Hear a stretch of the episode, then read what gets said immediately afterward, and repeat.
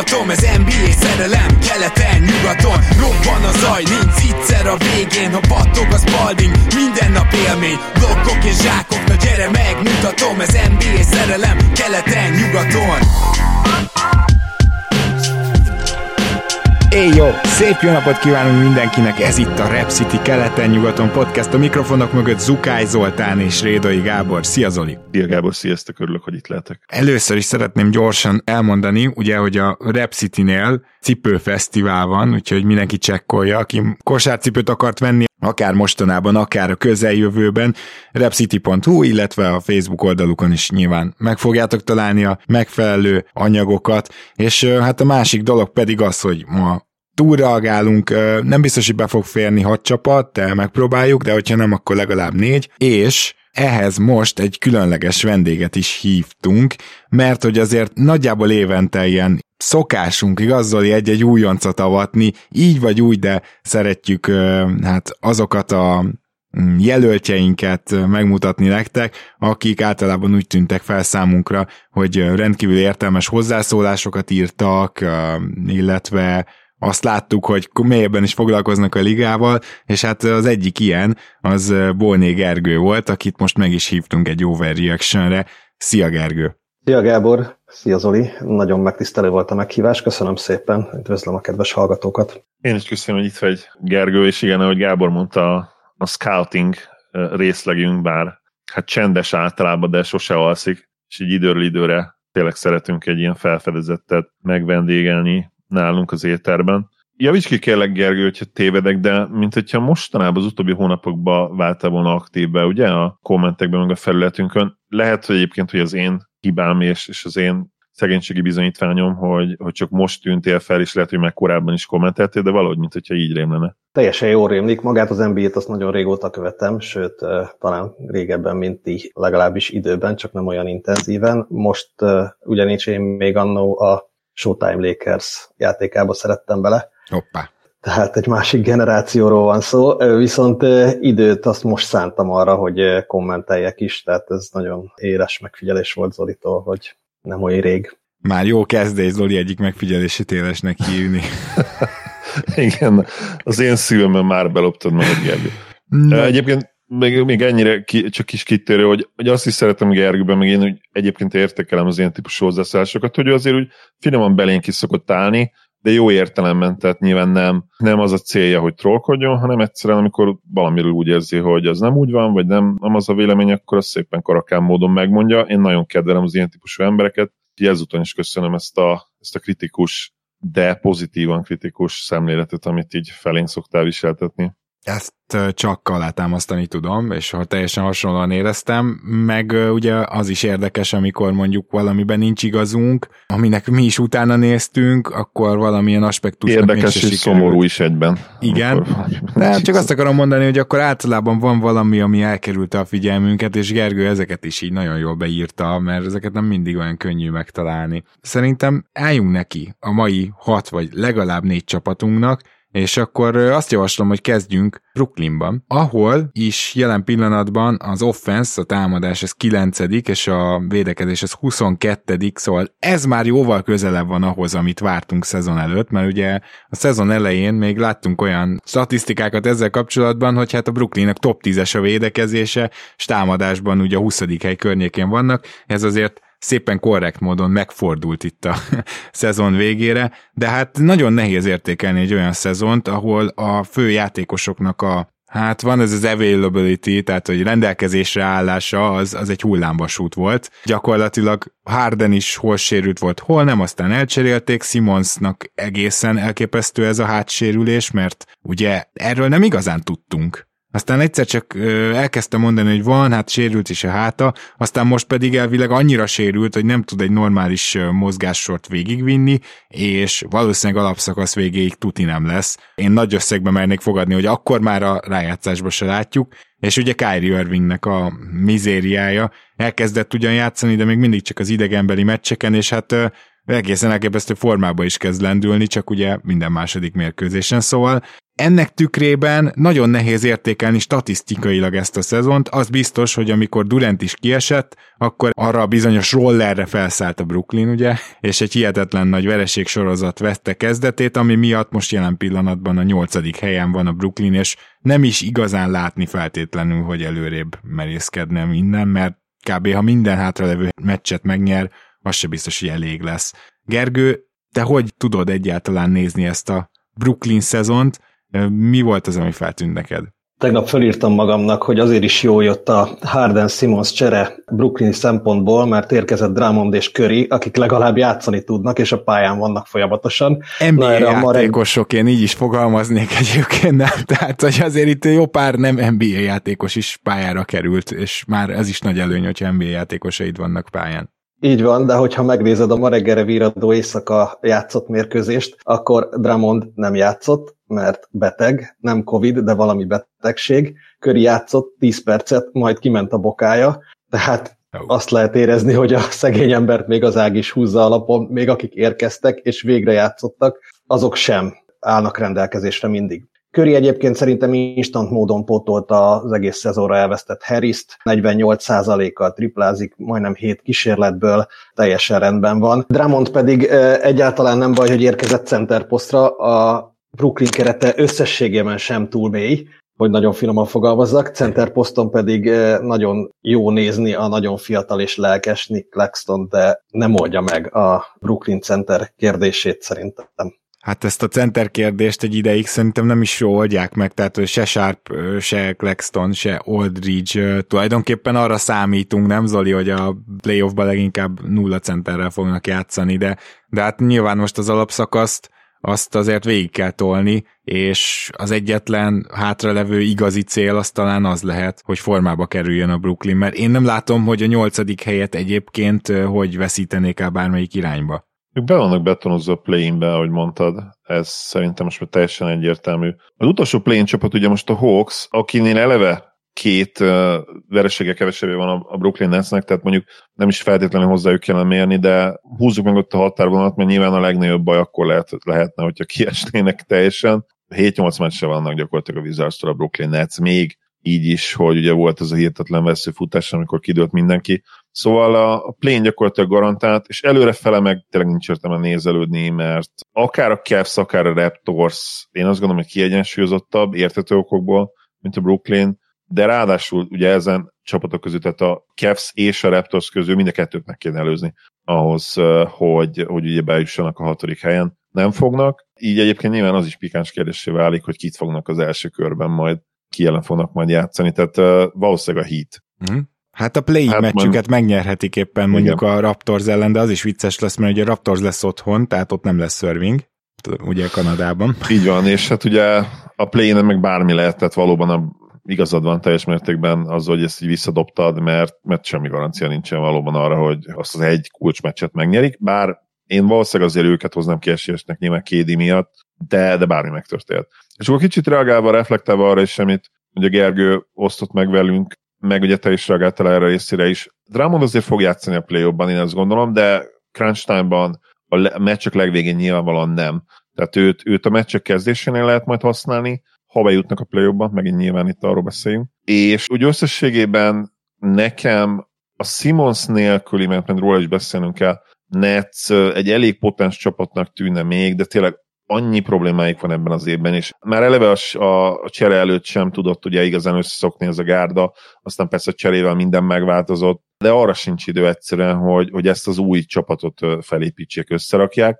Nagyon-nagyon veszélyesek lesznek így is, én azt gondolom a play-inben is, és hogyha bejutnak, akkor a play is, de semmi garancia nincsen arra, hogy, hogy ezek, ezek megtörténnek, akár, hogy megnyerik a play akár az ugye, hogy, hogy a, a play utána mindenki bevethető lesz, elve ugye, hogyha maradnak ezek a szabályozások, akkor Irving nem fog tudni játszani, csak az idegenbeli mérkőzéseken, Úgyhogy nagyon-nagyon érdekes helyzet ez, és felveti annak a gondolatát, hogy egyrészt engedjük el a Brooklyn Nets-et erre az évre, mert totálisan kiszámíthatatlan mi lesz, tehát egyszerűen majd látni kell, illetve amiről beszéltünk, Gábor, talán te írtad a híres admincsete, hogy lehet, hogy úgy tekintenek már majd ők erre szezonra, mint ilyen minden mindegy, és hogy minden ajándék, amit kapnak, de ők igazából már a jövő évre készülnek, ahol majd Simons beépítik, mert, és a záró gondolatként azzal abszolút egyetértek, hogy, hogy az ő mentális állapotával, még akkor is, hogyha helyre jön a sérülés, kizár dolog, hogy őt úgy fogják idén bedobni ebben az új csapatban, hogy a, a playoff első körében tér vissza. Én egyszerűen ezt nem tudom elképzelni. Én se. Tehát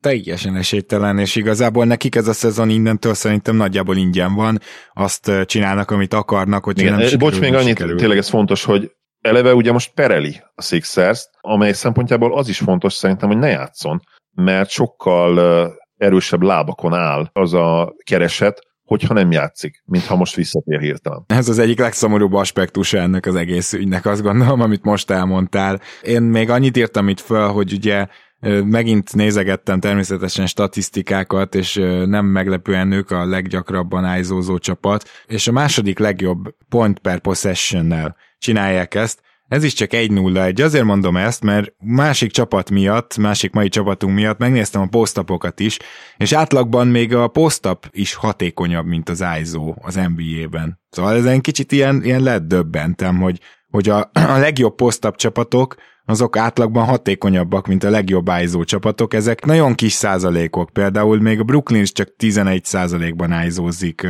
ez azt jelenti, hogy majdnem minden tizedik alkalommal csak.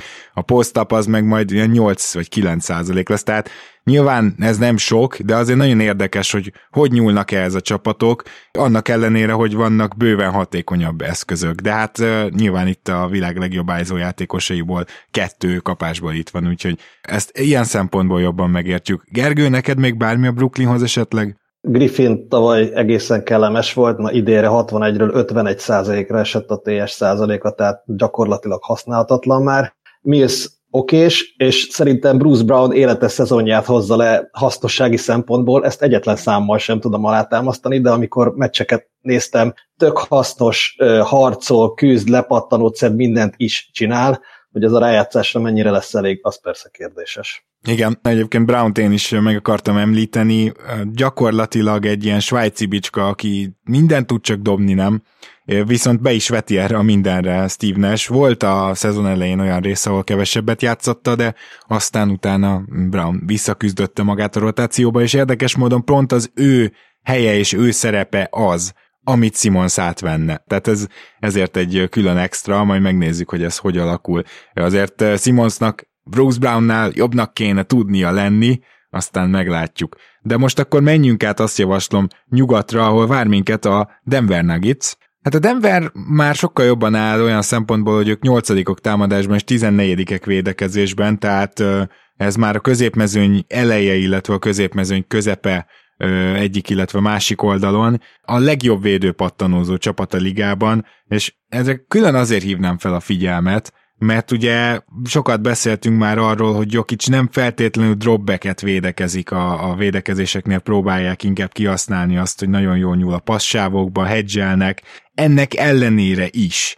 És nyilván itt a Denvernél a saját posztjukon jó pattanózók vannak bőven, még Borton is az, hogyha belegondoltok, mert ezek az ilyen három-négy lepattanók, amit ő átlagol kettes posztról, most öt lepattanónál jár az idei szezonban, szóval ez azért nagyon rendben van. A másik pedig az, hogy a Denver egyébként megpróbálja elkerülni azt, hogy, hogy lerohanják, és tényleg visszarendeződik, tehát nem megy annyira a támadó pattanókra a Denveri csapat, inkább megpróbálják ilyen szempontból konzervatívabban lehozni a meccseket. Úgyhogy ezt a pattanózást mindenképpen ki akartam velük kapcsolatban emelni, ami nekik probléma, és ami miatt szerintem elsősorban 14. a védekezésük, az két dolog. Az egyik a már megénekelt gyűrűvédés, abban a második legrosszabbak a ligában, illetve hogy 24% vagy 24-ek eladott labdában, és hát sok pontot is kapnak tőle, szóval a tranzíciós védekezés sem túl jó. Úgyhogy gyakorlatilag ez a két ilyen gyenge pontjuk van, emiatt 14 a védekezésük, de egyébként félpályán ez egészen tűrhetően működik, azt kell, hogy mondjam. Szóval ez mondjuk egy biztató jel, még úgy is, hogy ugye a legújabb hírek szerint bőven benne van a pakliban, hogy sem MPG, sem Murray nem tér vissza. Zoli, te is hasonlóan látod a gyengeségeiket, erősségeiket, vagy van-e valami, amit esetleg kihagytam? Jól összefoglaltad, de ugye, hogy mire vezetett ő vissza ez? Hát arra, hogy, hogy Jokic nélkül gyakorlatilag még mindig teljesen halott ez a csapat, a pálya mindkét oldalán ez a meglepő egyébként. Ugye amikor Jokic pályán van, akkor top 5-ös, ez ilyen két héttel ezelőtti stat, stat top 5-ös a védekezés, támadás pedig top 3-as, ha nem csak az emlékezetem. Amikor ő leül, akkor pedig 20 valanyadik az offense, és azt hiszem 28 a, a defense. Tehát gyakorlatilag teljes mértékben lemennek lotteri csapat szintjére, amikor ő ül, és hiába próbálkozik Melon rotációkkal, egészébe különböző rotációkkal, most már ugye nem is nagyon játszatja például Fakut, nem, nem működik egyszerűen ez, és az igazság, hogy kezdenek is elfáradni a, a játékosok, ez is visszaeséshez vezetett, és most már picit az az igazság, hogy Jokic sem tud az utóbbi hetekben mindig feltétlenül akkora impactet pályára tenni, mert ő is fárad, ami teljesen értető. Nagyon-nagyon vékony ez a keret jelen pillanatban, és, és csoda egyszerűen, hogy 42-30-al állnak ha, ha bárki azt mondta volna szezon elején, hogy a, hogy a két maxos szánt segédje nem fog játszani Jokicsnak gyakorlatilag az egész szezonban, és így is 12 meccsel 50% felett fognak állni, akkor hát valószínűleg kirögtük volna. De mindennek eljön a vége egyszer, és elfogy egyszerűen az a muníció, ami ebbe a csávóban, meg ugye egyébként a keret többi tagjában benne van. Egyszerűen nem várhatsz komoly eredményeket úgy, hogy gyakorlatilag a, a Montemoris, Bones Highland, Will Barton, Brin Forbes kvartettel mész neki az alsó posztokon, ez, ez borzasztóan kevés, és ugye Rivers szokott még beugrani, de hát Riversnek meg sokszor csere kis csatát kell játszani, ahol meg alul, alul méretezett. Davon Reed egyébként nekem tetszett, amikor játszott, őt hát lehet, hogy megpróbálnám ugye többet játszatni, kifejezetten jó shooternek tűnik, vele a probléma az, hogy hát védekezésben kicsit, kicsit lassú hmm. lábakon mozog, valahogy azt nem érzi, de őt én egyébként szívesen látnám úgymond kicsit jobban felépítve, és, és vele kísérletezhetnének, mert tényleg rohadt jó shooter. Tehát olyan, olyan sorozatokat el szokott tudni kapni triplából, hogy, hogy hihetetlen. És, és egész szezonban, amikor megkapja azt a kevés lehetőséget, akkor konzisztens ebből a szempontból, úgyhogy benne látok fantáziát, de egyébként meg ez a jó kis probléma, amit, amit nem is lehet megoldani, mert nincs, nincs mit megoldani. Persze. Meg nincs kivel. Uh, nincs kivel megoldani. Persze. Tehát vissza kell térnie MPJ-nek és Murraynek, és egyébként ezzel kapcsolatban nagyon vicces hírek jönnek, mert az elmúlt két hétben így sorrendben jött, hogy először ugye lehozták, hogy mennek a G-ligába, közel lehet a visszatérés, most Melon lenyilatkozta négy-öt napja, hogy hát igazából még nem tudjuk, messze, messze vannak, még nincsenek közel a visszatéréshez, most meg két napja megint azt a hírt olvastam, hogy közel van a visszatéréshez, szóval kíváncsi leszek, hogy, hogy mi lesz ezzel kapcsolatban, de szerintem a playoffra megpróbálják, ha más nem legkésőbb az utolsó két-három alapszakasz meccsre. Nyilván, hogyha bármilyen szedvek van ezen a ponton bármelyiknél, tehát újra fájdalmat éreznek, akkor ott azonnal el is vágtuk ezt a dolgot, és, és akkor ugye a szezonra kiülnek. Igen. Hát én azt mondanám elsősorban itt, hogy a, annyi párhuzam mindenképpen van a Brooklynnal, hogyha nem jön vissza már a két említett játékos, akkor a Denvernek ez a szezon ingyen van szintén, azt csinálnak, amit akarnak, de amit akarnak, az nyilván azért az, hogy többet nyerjenek, és uh, itt valóban egy elfáradás látszik itt a szezon végén. Ezt valahogy ez Gergő, te tetten tudtad érni? Igen, illetve még mielőtt abba, arra rátérnék, Kazinsnak a számait emelném ki, ugyanis róla azt szoktuk tudni, hogy hasznosan támad, pocsékul védekezik. Nos, a Denver az Kazinszal sokkal rosszabbul támad, mint nélküle, és sokkal jobban védekezik vele, mint nélküle. És ez pusztán azért van, mert ő ugye Jokic helyett jön be. Tehát nem Kazin szempontjából nézve a számokat, hanem Jokic szempontjából már is logikusan hangzanak. Hát azért én nem gondoltam volna, hogy Kazinsz tud olyan formába lendülni, ahol ő egy jobb védő lesz Jokicsnál, szóval azért ez... Annyira limitált perceket játszik, meg nyilván cserékelne, hogy én nem is biztos, hogy ilyen komoly következtetéseket levonnék ebből. Igen. Ráadásul mostanában kezdett el úgy igazán sokat játszani, idézőjelbe tegyük a sokat, mert most se játszik sokat, de ahhoz képest többet, mint, mint előtte.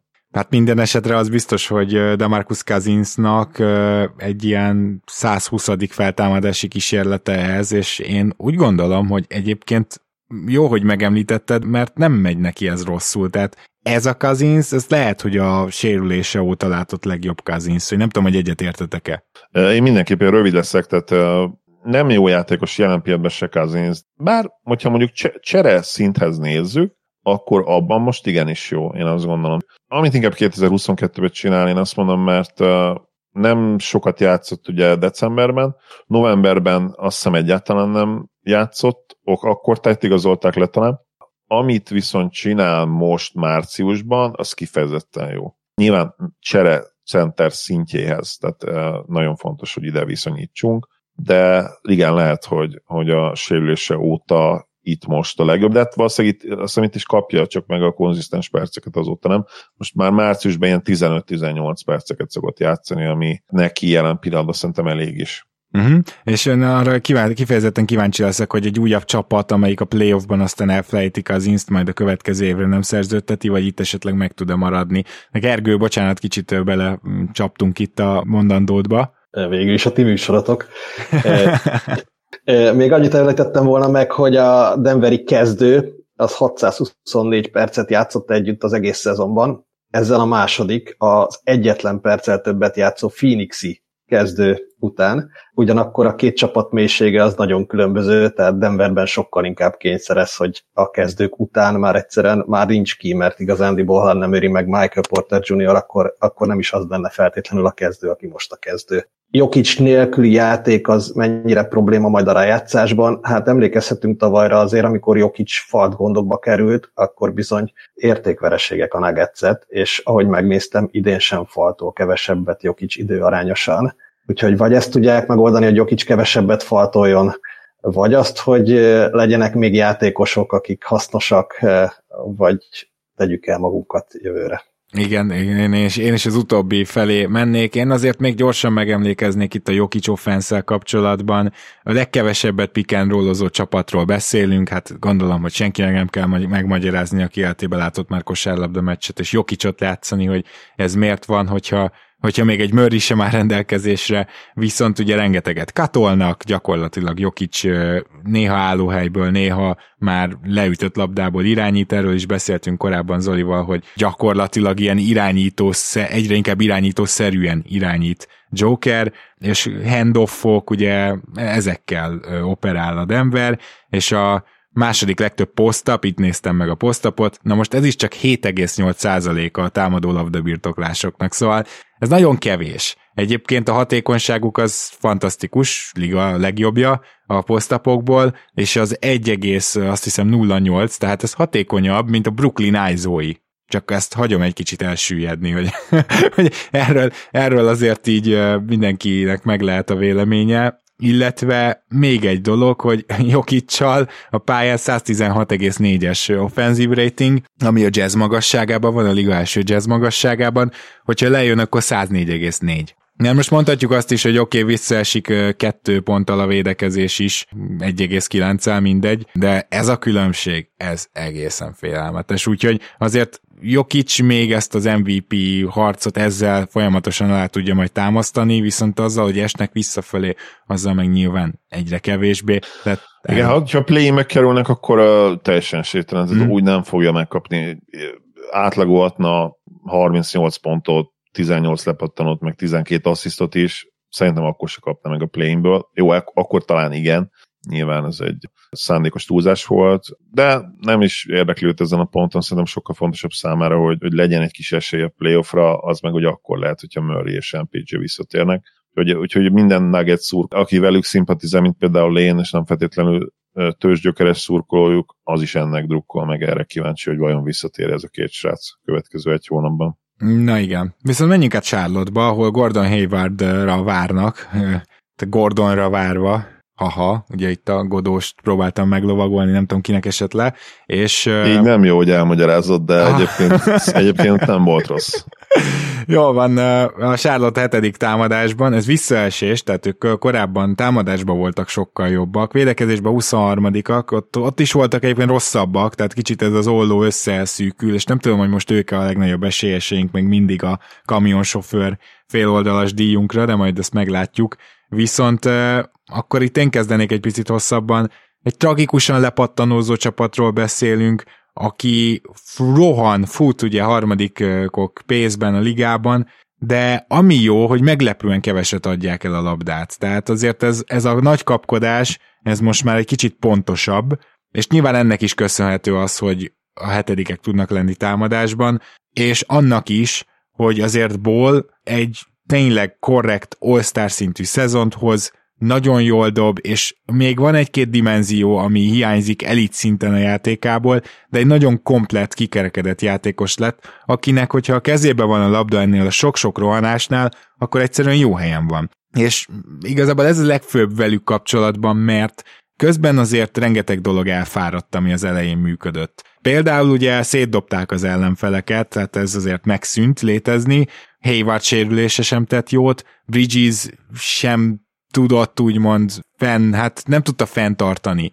azt a szintet, amikor még azon gondolkoztunk, hogy ez a csávó az idén all lesz, ami teljesen természetes, még annak ellenére is mondom ezt, hogy azért ő új dolgokat is behozott idén, tehát láttam pick and roll-t vezényelni, úgymond, tehát ő nem csak egy az egybe veri az ellenfeleket, nem csak bemegy katol és zsákol, hanem kezd így kiteljesedni a játéka, de azért ez egy picit nagy lépés volt, és, és szerintem nem csoda, hogy ezt nem tudta azt a szintet, meg azt a hatékonyságot egész szezonban kitartani, így is nagyon jó hatékonysággal tolja, még annyit írtam fel, hogy rengeteg üres triplát adnak fel, szóval őket tényleg szét lehet dobni, de ez nem csoda, mert nincsenek túl jó perimétervédőik, Rozier talán az egyetlen, és akkor inkább megpróbálnak behúzódni, ahol meg egyébként nincsenek jó gyűrűvédőik, Plumlee kifejezetten nem az, úgyhogy nem is tudom én se, hogy mit kezdenék védekezésben egy ilyen csapattal, de az biztos, hogy a jövőben ezt az oldalt kell megerősíteniük, és talán egy kevésbé futós kosárlabdára majd szépen lassan átállni, bollal ezt teljes mértékben meg lehetne csinálni, ő jó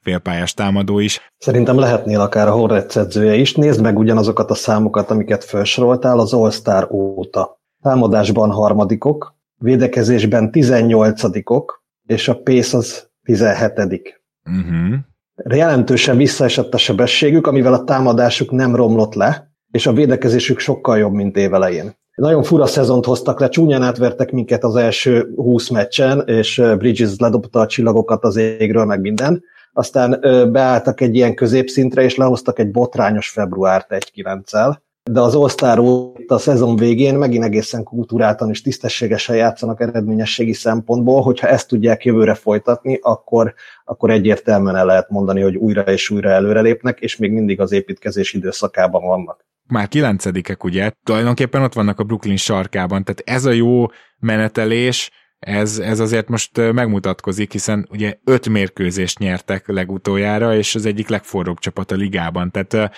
annak ellenére, hogy, hogy itt a play-inben senyvednek, azért ez az öt győzelem, ez most visszahozta őket az életbe, és annak az egyik le, nagy letéteményese egyébként szerintem a, a javulásnak is Rozier volt, mert gyakorlatilag az ő ilyen energiája, amit általában belead, az én, én azt láttam, hogy amíg nagyon rohant a csapat, tudjátok, tehát egy, egyszer az egyik oldalon vagy másik oldalon vagy, addig nem igazán adta ezt át a csapattársaknak, amikor most, hogy lassabban kezdenek el játszani, meggyőződésem, hogy sokkal inkább átjön a félpályás védekezéseknél, félpályás támadásoknál, energizálja a csapattársait. De ez nem egy számokkal alátámasztható dolog, mindössze csak szemteszt, mert láttam most két Hornets meccset is Zoli, neked mik a benyomások? Én is láttam hogy mostanában a Mavericks elleni meccset, ahol támadásban minden beesett neki, de tényleg pedig uh, nem volt annyira rossz a Mavs védekezése, bár kicsit azért azon a meccsen leesett a mostanában látott szint. Uh, annyiban kijavítanám Gergőt, hogy középszakaszban is volt egy felívelésük, egy fellángolásuk, és ők álltak uh, 26-20, illetve 28-22-es mérleggel is. Az volt a problémájuk, és az egész szezonra szinte igaz, talán az első szakasz leszámítva, hogy a jó csapatok ellen azért nem, nem sok babér terem számukra. Volt egy olyan január végén és február elején, elején volt egy olyan szakaszuk, ahol Zsinorba elveszítettek két meccset, a Clippers, a Boston, a Cleveland, a Miami, a Toronto és a Chicago ellen, és aztán nyertek ugye egy bitang gyenge tankoló Detroit ellen, de aztán megint Memphis, Minnesota, Miami, Milwaukee utána, tehát gyakorlatilag a, a, meg utána a Brooklyn ellen is, a rangadóik úgymond, hogyha rangadónak nevezhetjük ezeket, mert ugye idén már e, sokan azért többet vártak ettől a Charlotte-tól, ezeknek a döntő többségét elveszítik. És hát miért veszítik el? Ha nem csak az emlékezetem, Gábor, lehet, hogy te is emlékszel, volt pár éve egy olyan Mavericks csapat, amelyiknek, lehet, hogy nem Mavericks, de szoktuk még hallani ezt a statot, hogy nagyon jól védekezik mindenki ellen, mondjuk a Liga 25 csapata ellen a védekezése ugye az egyik legjobb, mondjuk a harmadik egy csapatnak, és a top 5 ellen meg ilyen 28 a védekezési hatékonyság. Az azért emlékszem a Mavericksre, mert az egyikünk csapata volt, ez egy Raptors csapat volt. Raptors volt, igen, akkor igen. És ugyanezt szerintem, ha megnéznénk ezeket a statokat, nem tudom, hogy hol elérhetőek, de ugyanezt látnánk a charlotte szemben is, hogy tudnak védekezni a közepes és a rosszabb csapatok ellen, ami egyébként logikusan hangzik, de hogy nem ilyen szinten kellene ekkora különbségek lenni, és a nagyon-nagyon jó csapatok pedig szanaszét bombázzák, dobják őket. Azt akartam mondani egyébként, hogy, és oda akartam kiukadni, de lehet, hogy revidiálom már most magam közben, hogy, hogy ez megint egy középszerű treadmill csapat, de valójában meg azért nem, mert Lamelót én, én legit All-Star prospectnek tekintem, sőt ugye most már ki is volt választó all Igen, igen, hát ugye utólag, de hívták. Utólag be is került, igen, tehát gyakorlatilag már all de hogy még ezen a szinten is, még ennél a szinten is többen benne, én azt gondolom. Szóval ebből a szempontból egész jó irányba haladnak, de ugyanakkor meg kell még legalább egy olyan kirakós darabka, akire úgymond igazán lehet építeni, mert az szerintem nem Miles Bridges. Annak ellenére, hogy tényleg jól kezdte ezt a szezont, meg vannak ilyen all-star szakaszai, tényleg nem is felvillanások ezek, mert van, hogy egy-két hétig zseniális, nehéz, nehéz vele kapcsolatban is most a döntés, mert kitömödőt, valószínűleg ez fog egyébként megtörténni, kap egy, kap egy zsíros szerződést, és abban bízol, hogy jövőre, esetleg a következő szezonban egyértelműen all szintre jut már, mert azért előre lépett ebben az évben. És azért van két ilyen fiatalod, onnantól kezdve azért már nem néz az annyira rosszul ki. Hát nem tudok ezzel vitatkozni, és nyilván ez az, amit meg kell ragadniuk mert azért azt most már látjuk, hogy a kulcsemberek már sokat játszanak, nagyjából fiatalok ezek a bizonyos kulcsemberek, tehát itt már a, a puzzle jön gyakorlatilag. Gergő, bármi még a hornets kapcsolatban? Igen, két dolog is, az egyik az rögtön Breezy-re reflexió. Én nem látom ezt olyan egyértelmű előrelépésnek. Első évében 31, második évében 32 százalékkal triplázott, tavaly 40, idén megint 32. Tehát gyakorlatilag Úgy, itt arról van szó, hogy annyira beszakadt neki a január-február, ugye a jó kezdés hát, után, hogy... Oké, okay, tehát akkor ha azt vizionálja a Hornets, hogy úgy fog játszani a jövőben, mint ahogy ennek a szezonnak az első két hónapjában, akkor meg fogja kapni a nagy Ő az egyetlen egyébként, aki a kulcsemberek közül lejár idén. Hogyha azt kiugrásnak tekintjük, ami anomália az összes többi időszakához képest, akkor egy komoly kérdőjel számomra. Egyébként az, hogy rettentő fiatalok, az még abban is látszik, hogy borzasztó rutintalanok is. Második legtöbb hosszabbítást játszották a ligában, hetet, mind a hetet elbukták. Oh. A legtöbbet a Lakers játszotta egyébként, kilencet, és idén nem túl erősek, de a hosszabbításokban 7-2. Mm, Mert igen. van egy LeBron James, meg egy rutin, meg, meg sok minden. Egyébként a clutch statisztikákat, hogy megnézi az ember, akkor is azt fogja látni, hogy a Hornets az ilyen szempontból ugye inkább alul teljesít. Hát 16-ok, 16-17-tel, tehát hogy középmezőny, hogyha belegondolunk ebbe, akkor gyakorlatilag ebbe szinte az összes hosszabbításos vereség is benne van, akkor nem is olyan vészesek a clutchban. Minden esetre azért a fiatal csapatokat nem szoktuk az élmezőnyébe látni ennek a clutch statisztikának, és idén egyetlen egy kivétel van, ez pedig a Memphis Grizzlies. Ez csak így mellesleg olyan fél Grizzlies nagykövetként hozzá kellett, hogy tegyem. Akkor térjünk vissza nyugatra, és a Phoenix Suns-t beszéljük át, amelyik nagyon magabiztosan vezeti a ligát, és nem tudom, hogy kitűzik-e maguk elé, hogy legyen meg a 60 győzelem, mert nagyjából ez maradt célként, most jelen pillanatban ugye Chris Paul sérült, és valószínűleg csak a legvégén az alapszakasznak, vagy esetleg a playoff elején jön vissza, a Suns nem siet sehova, és így is igazából nyerik a meccseket, második legjobb támadás, második legjobb védekezés, az egyetlen igazán kiemelkedő elit csapat ilyen tekintetben is a ligából, és uh, tulajdonképpen ami most jön a Sunsnak, azt az időszakot uh, nagyjából az alapján lehet értékelni, hogy sikerül-e további sérülések nélkül megúszni, mert semmilyen tétje nincs számukra. Uh, mondom, kivéve, ha ezt a 60 győzelmet ezt megpróbálják. Zoli, szerinted megpróbálják? Mármint a het, mármint 70-re gondolsz. Nem, nem, 60 nem, nem, 60-ra. De hát két meccsre vannak a 60 győzelemtől. Hát igen, tehát gyakorlatilag az... Ez már nincs mit megpróbálni, nincs hát a legrosszabb esetősek, hogy hat, 65 körül végeznek. A 70-re ugye, mikor lenne a 70 vagy a 7, más hát ugye 12-t veszíthetnek. 68, és, igen. a leg, legjobb esetőseket. Figyelj, ilyen hat, minden a padló az egy ilyen 63 szerintem. De nyilván, hogy amikor már meg lesz a teljes hazai pálya, az egész playoffon keresztül onnantól ez érdekes döntés elé néznek. Pont most írtam egy cikket, nem fogom bemondani a weboldalt, mert lehet, hogy reklám a, a Sunsról a minap, úgyhogy szerencsére kellett ugye gyűjtenem infókat. Én arra következtetésre jutottam, és erről kicsit vitatkoztunk Gáborral is a admin chatán, hogy szerintem ők gyakorlatilag csak abban gyengék, amikben, hát ha nem is döntés miatt gyengék, de legalábbis azért, mert egy olyan másik játékelem, amiben elitek, az azt eredményezi szimplán, hogy, hogy ebben a kategóriában nem annyira jók. Például ugye ez a midrange dobás, ami egy örökös vita téma, nem örökös vita téma igazából, mert pont, hogy ma elég nagy konszenzus van, hogy nem jó a midrange helyzeteket fejezzel be ugye a ligában, nem, nem olyan magas a, a várható PPP, ugye point per possession belőle, de most náluk ez extra történelmi szinten is magas ez az átlag, viszont a tavalyi play visszaestek ebből a szempontból várhatóan, ami, ami nyilván logikus, hiszen a, az ellenfelek átlagos ereje megnő a play -ban. Mit csinálsz, hogyha te vagy a Suns? Valószínűleg semmit, és úgy gondolkozol, mint ahogy szerintem teljesen jogos is náluk, hogy az idei csapat még jobb, mint a tavalyi, DeAndre Ayton még többet fejlődött, és ha ő nem kerül például a tavalyi döntőbe falt problémákba, akkor lehet, hogy meg tudták volna büntetni azt az egyébként agresszív switching védekezést, amire ugye ráváltott a Bucks. Elit támadó játék természetesen, ugye top 3, top 3 védekezés is, azt hiszem másodikok védekezésben, harmadikok támadásban.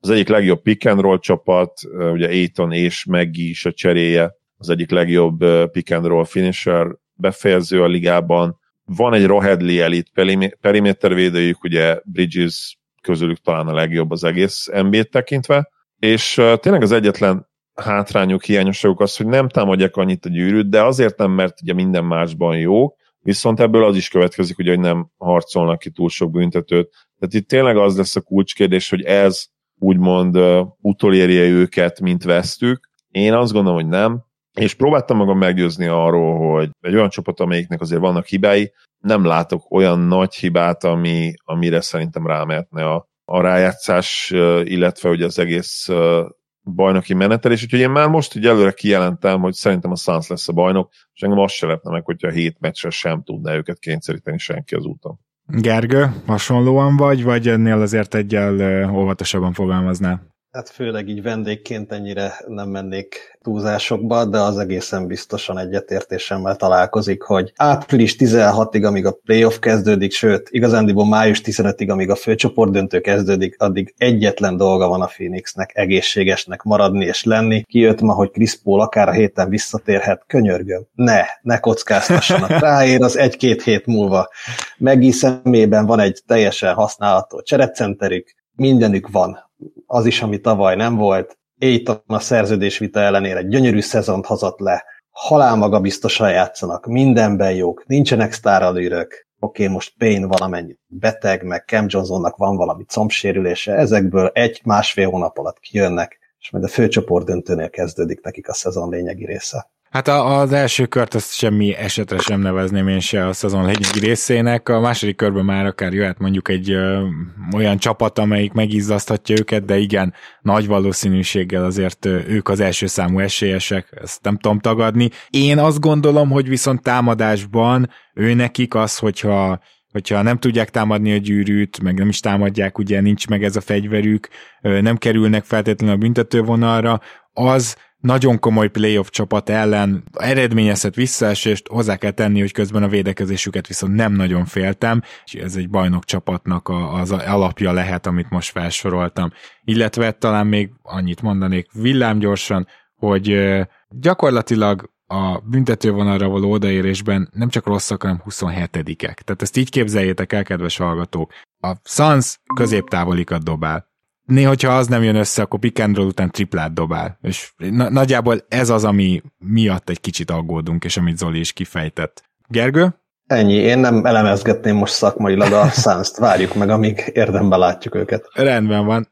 Még két csapat van hátra, a következő adás elejére vesszük őket, ők a Washington és a San Antonio Spurs, és Gergő, nagyon szépen köszönjük, hogy így újoncként beszálltál, és szerintem teljesen jól sikerült ez az over, úgyhogy még várunk vissza is. Nagyon köszönöm, nagyon jól éreztem magam, és amikor hívtok, jönni fogok. Sziasztok! Én is köszönöm, Gergő, nagyon-nagyon profi voltál. Gyors kérdés, mert ez viszont nincs meg itt saját kutfőből. Te melyik csapatnak szurkolsz egyébként? Lakers. Lakers, jó, szuper, ezt Úgyhogy... is megjegyeztük. Akkor sajnos mégse várunk vissza, de, nagyon köszönjük. Féletővel tréfelt tényleg nagyon-nagyon jól sikerült ez bemutatkozás. Ha rajtunk múlik, akkor nem, nem marad meg ez bemutatkozásnál. Köszönöm még egyszer. És akkor megyünk is tovább, kedves hallgatók, mert hogy végre az overreaction bármint látjátok két csapat hiány, de a végére értünk, mert hogy már ráfordulunk majd a playoffra, a díjakra, még lesz egy rookie watch, úgyhogy bőven lesz a következő három hétben is témánk. Zoli, gondolom te is várod már, hogy így igazából mentálisan is rákanyarodjunk a playoffra, még annak ellenére is, hogy rendkívül izgalmas lesz itt az alapszakasz vége, és ez tök jó. Igen, nagyon izgalmas lesz.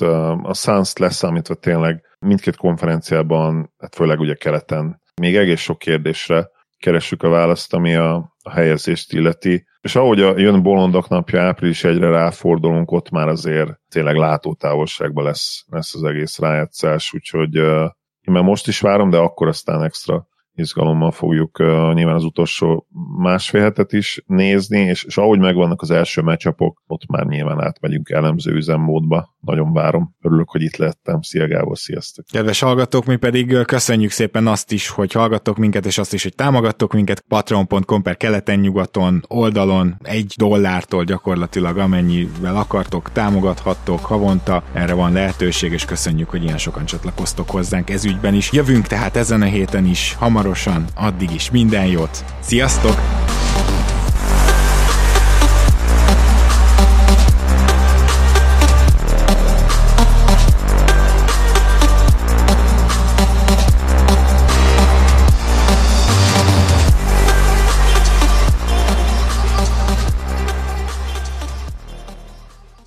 Ha más podcastekre is kíváncsi vagy, hallgassd meg a Béton műsor ajánlóját.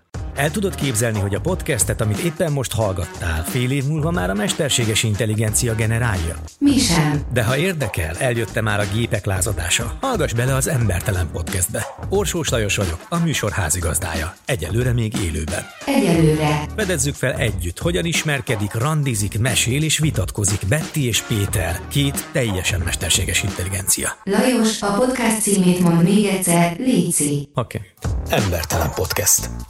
Ez a műsor a Béton közösség tagja.